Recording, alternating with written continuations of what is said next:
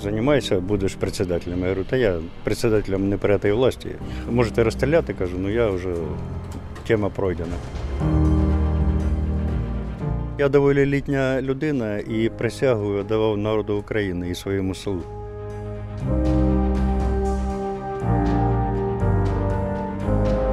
Як може себе почувати людина, коли в неї немає хати? І все втрачено. От Є випадки, навіть паспорта немає. Все згоріло.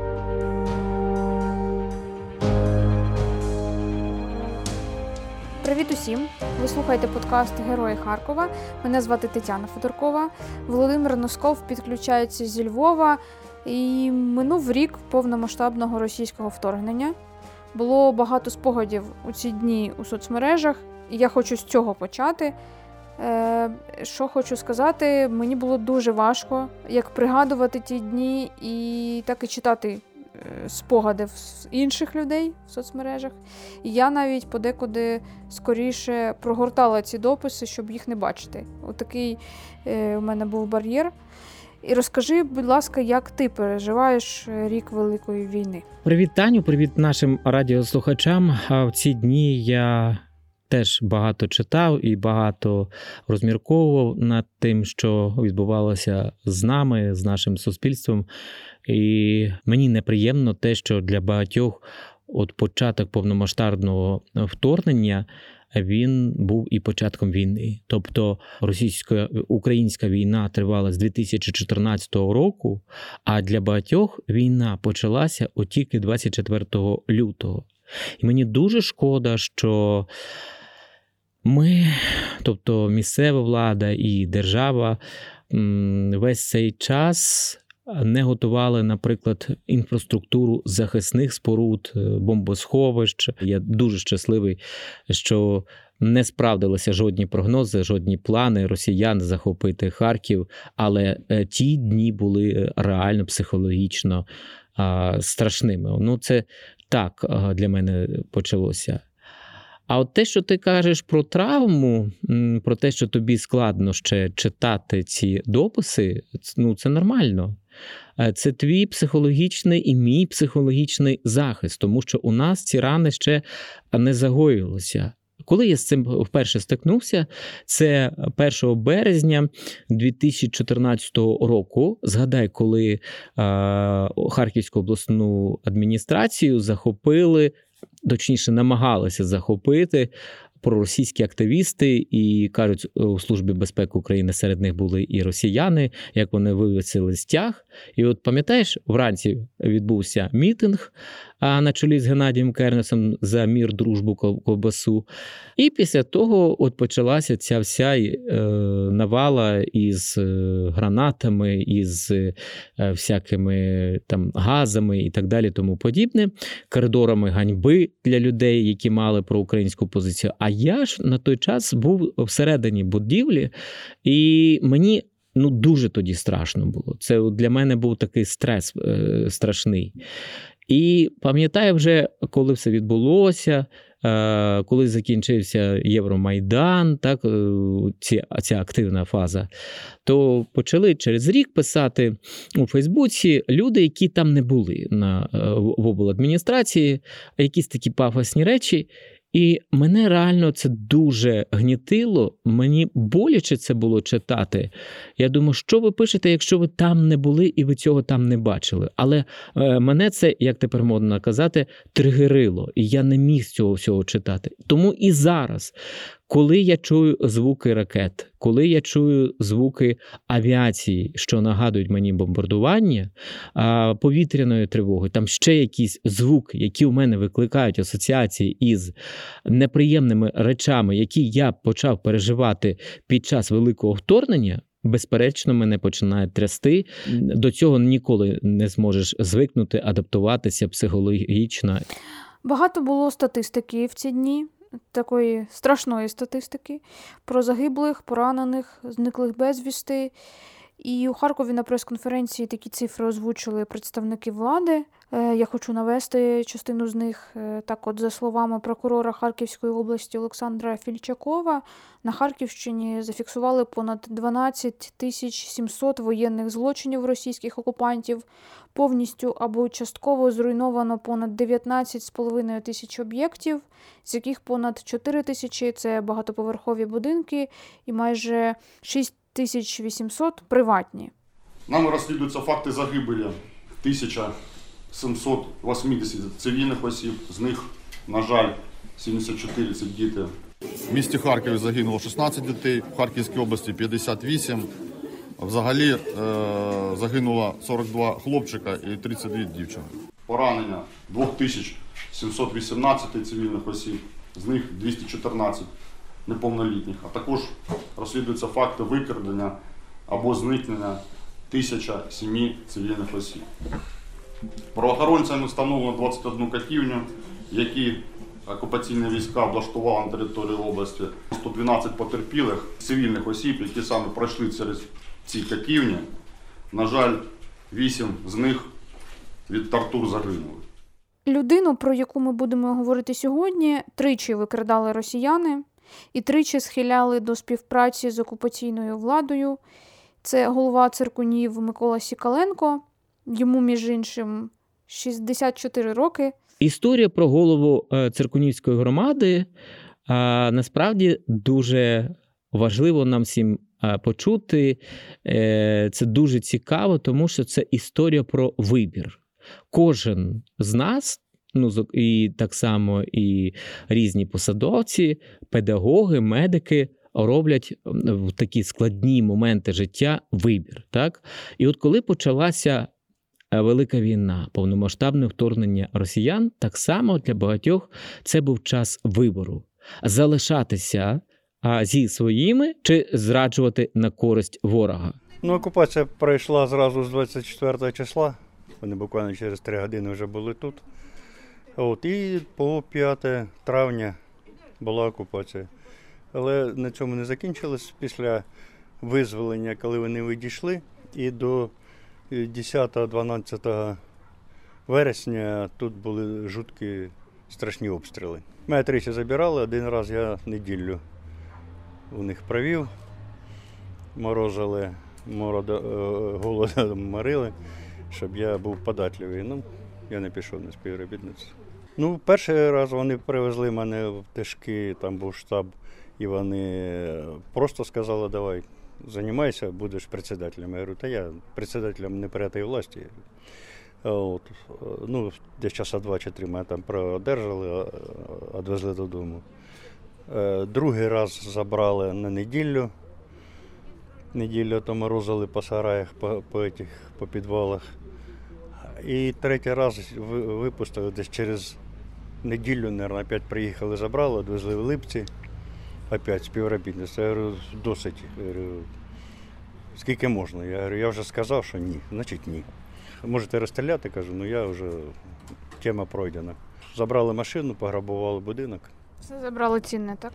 Ну, цінне, так. Да. Цінне таке, що можна було зложити в декілька мішків, забрали. Ваша родина при цьому була. Жінка була, син в Харкові. Це, е, наблюдала. Три дня е, приходили, три дня лазили, три дня грабували. Все, що можна було. На моїй ж машині її вивезли. Е, це все одні ті самі люди робили чи різні групи цих росіян? Я не можу сказати, я ж їх не бачив. А Вони всі в масках. Ну, так? по-перше, в масках, по-друге, я ж вдома не був, як грабували. Забирали кожного тричі, кожного разу це були різні люди. Пам'ятаєш, як навесні, коли значна територія Харківщини ще була під окупацією, голова обласної адміністрації Олег Сінігубов вперше повідомив про викрадення Миколи Сікаленка. Це був березень, якраз е, от зараз переді мною телеграм-канал. Сінігубова, коли стало відомо, що окупанти забрали циркунівського голову. Зараз вже фактично ворог перейшов до такого тероризму місцевого населення, наприклад, голову циркунівської територіальної е, громади, якого вороги е, викрали 21 тобто березня, ми і досі, на жаль, повернути не можемо. І здається, це був один з перших цих таких випадків е, саме з владою місцевою. Потім ще викрадали інших голів, і дворічної, і великого борлука.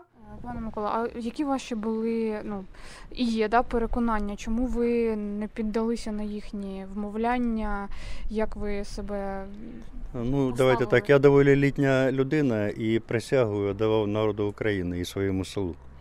А непонятним е, людям, які прийшли тут, на них працювати, я сказав, що це не моє. як громада повелася після того, як вас забрали, і взагалі що якось вас підтримували? По-різному. Були такі, що спонукали мене співробітничати. Чого ти сидиш, председатель, їдь гуманітарку, собирай, забирай. Я говорю, я председатель не перетої власті, люди. Давайте так. От. Були і такі. Були такі, що добре розуміли. Ну, їх більша частина однозначно, які розуміли, в чому справа, і що я повів себе так, вони мене підтримували. Позиція пана Миколи і те, як він гідно поводився, мене особисто вражає. Тут треба сказати, що, мабуть, пан Микола це чи не єдиний, ну можливо, є ще так, але разом з тим їх мало. Голова громади, який на жоден день. Е, Тимчасової окупації не виїжджав із України. І Що сказати, хоча йому погрожували і стріляли, і холодом, і голодом морили, але разом з тим людина ця не здалася. А інший приклад це от родина Стобових у Балаклії Іван, Павло, які спочатку от здали місто Балаклія, а потім зовсім втікли до Росії. Я питала у мешканців села, чому, на їхню думку, голова так вчинив. І я чула таку відповідь, що окрім того, що він має таку патріотичну позицію, це ще й чесність до своєї громади, бо якби далі жилося йому у селі, де більшість людей все-таки підтримує Україну, слава Богу. Я зараз увімкну пані Марія з циркунів, яка відповідає на це питання. Він же ж тут родився, він, е, він наш. Він наш. Як він міг? А потім як йому далі жити в цьому селі? Як? Понімаєте? Це ж кожна людина про, всього, про всіх знає. Так що він не міг здати. Повертаючися до офіційної статистики, яку озвучував е, Фільчаков, е, прокурор Харківської області, відомо про 2300 кримінальних справ про злочини проти основ національної безпеки на території Харківської області. У них підозрюється 496 людей, в тому числі 313 за колабораціонізм, 118 за державну зраду, 33 пособництво державі-агресору і 21 коригування вогню. Фігурантами стали голови територіальних громад, їх заступники і депутати міських, сільських та селищних рад, а також освітяни. Циркуни про них голова громади говорить, що е, це була заможня громада, не бідна, що тут працювали підприємства, які створювали продукцію і могли поширити, розпродовувати в багатьох містах е, України і навіть е, знали їхню продукцію за кордоном. І коли заселилися сюди вороги російські, та, то вони думали, що це не село, а що це місто, тому що тут були дороги, тут були нормальні дома, тут був прокладений газ. Тобто люди пристойно мешкали до Великої війни, люди тут мешкали пристойно. Чому настільки ця історія із циркунами важлива для харків'ян і Харкова? Тому що саме з цієї території добивали гради на північну Салтівку. Тут мінометні групи стояли, гаубиці стояли, вівся обстріл стежків з циркунів по Харкову. Мешканці циркунів кажуть, що на подвір'ях, на вулицях встановлювали гради, встановлювали різні арт-установки і били Харків, знищували його. Давай я ще увімкну пані Марію. Вона дуже багато цікавих деталей розповідає, і мені буде шкода їх, щоб не послухали люди. Я так фрагментарно покажу, що вона розповіла з того, що відбувалося під час окупації циркунів.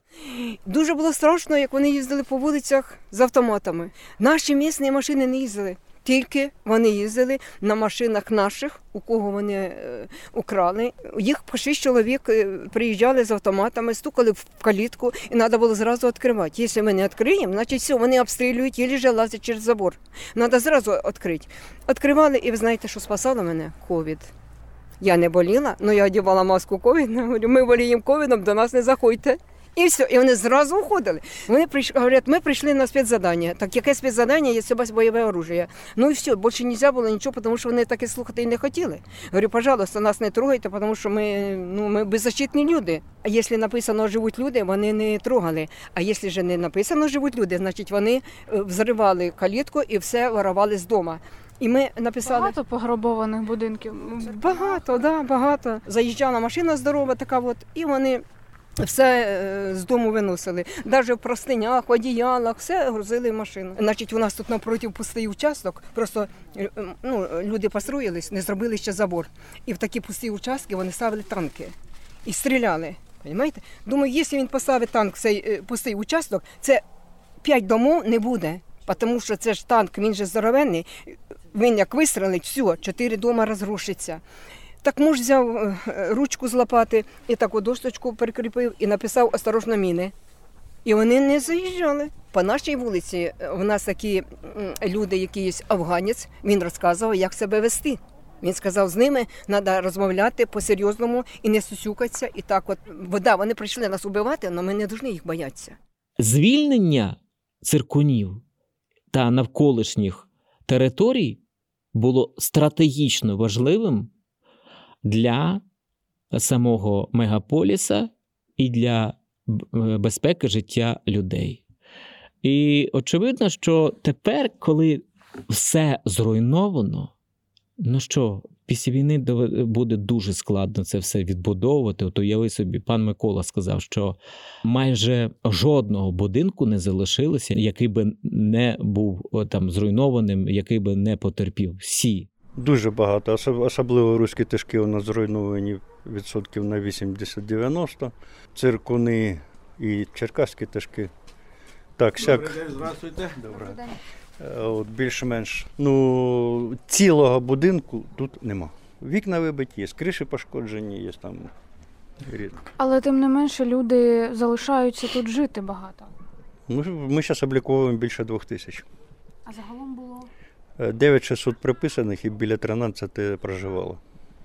те, що люди повертаються, ви це теж бачите. Це є відновлення. Це люди повертаються, спасають свої будинки, щоб вони не, роз, не зруйнувалися до кінця.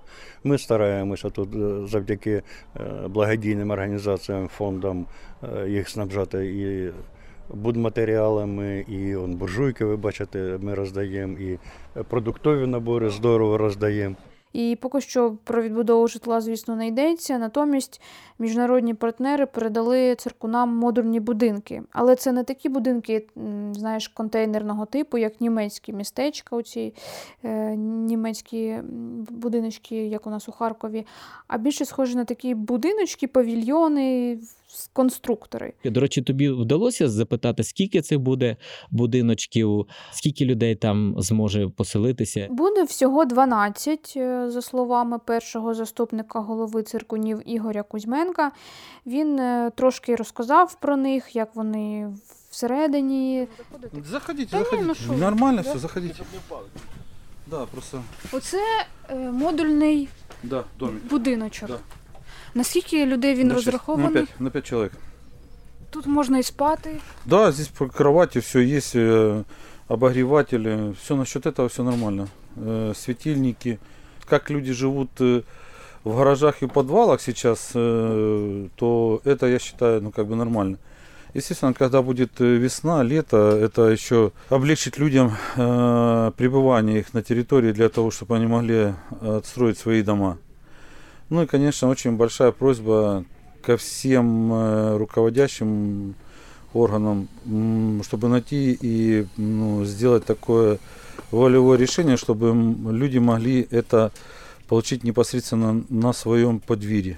Це було б зруч- зручніше. Но условия м, е, тої організації, яка е, виділяла ці домики, що це должен бути компактне да, Поселення. розміщення, поселення таке. Людей е, записалось, е, записывается ну, больше 30 семей, уже записалось на модульні домики, а это уже більше 30. І, до речі, Ігор Кузьменко розповів мені те, про що сам голова села не став казати Я думаю, що це він не просто не став казати, тому що ми просто поговорили, і я не спитала, а просто тому, що йому ще тяжко це переживати, всі ці події. Бо влітку на його вулиці у сусідній будинок влетіла ракета С-300. Там величезна вирва, і загинула родичка голови села Миколи Сікаленка. Ну, психологічно його стан, як би ви оцінили? Очень тяжело. Но он молодец. Тримається. Тримается так. Мы стараемся тоже поддерживать его всячески. О, да, это, это его боль. Поэтому, ну, как бы проговаривал эти моменты, но... э, Тяжко э, це Да, это переживати. тяжело, и это через время только все. Я сам из Горловки, я понимаю, как э, я с 2014 года мы с семьей находимся, в, э, ну, точно так же переселенцы. Знаете, он, он живет селом. По сусідству прилетіла ракета, е, і там тепер е, велика така дір, діра. Та? Коли стоїш на горі цієї вирви, е, вниз дивишся, то холодильник величезний здається ну, просто маленьким. Я думаю, що це був безперечно привід м, йому. Е, Що казати, залишається і в цій громаді, і в інших громадах, прикордонних і взагалі харківських наводчики. І це справді підтверджують і місцеві жителі. Скільки от прожив, не знав, що у нас в селі скільки сволоти. Це ідейні люди, вони, вони за Росію, якби, Ну, типу, чи за гроші. а хто їх знає?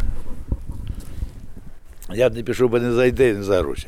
Соромно про це говорити, і соромно про це взагалі е, думати, що поруч з тобою є такі люди.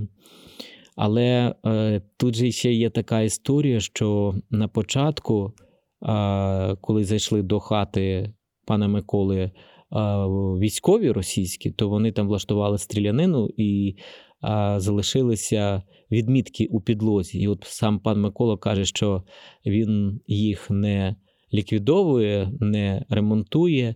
Навпаки, навколо цих дірок від куль поставив дату, коли це відбулося. Ну, як свідчення, що творили ці некчеми, інакше я не можу сказати. Люди, от як в якому стані вони перебувають? Ви от бачите, спілкуєтеся, що, що вони? В різному.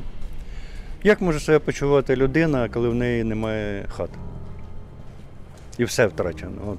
Є випадки, навіть паспорта нема. Все згоріло. Ми надіємося, що наші Збройні сили все-таки не дадуть повторення цього кошмару. І ми бачимо, що вони стараються, хлопці. Да? Ми їх підтримуємо, це скільки можемо. От. Я надіюсь, що цього вже не буде. Циркунівські хлопці теж воюють. Багато.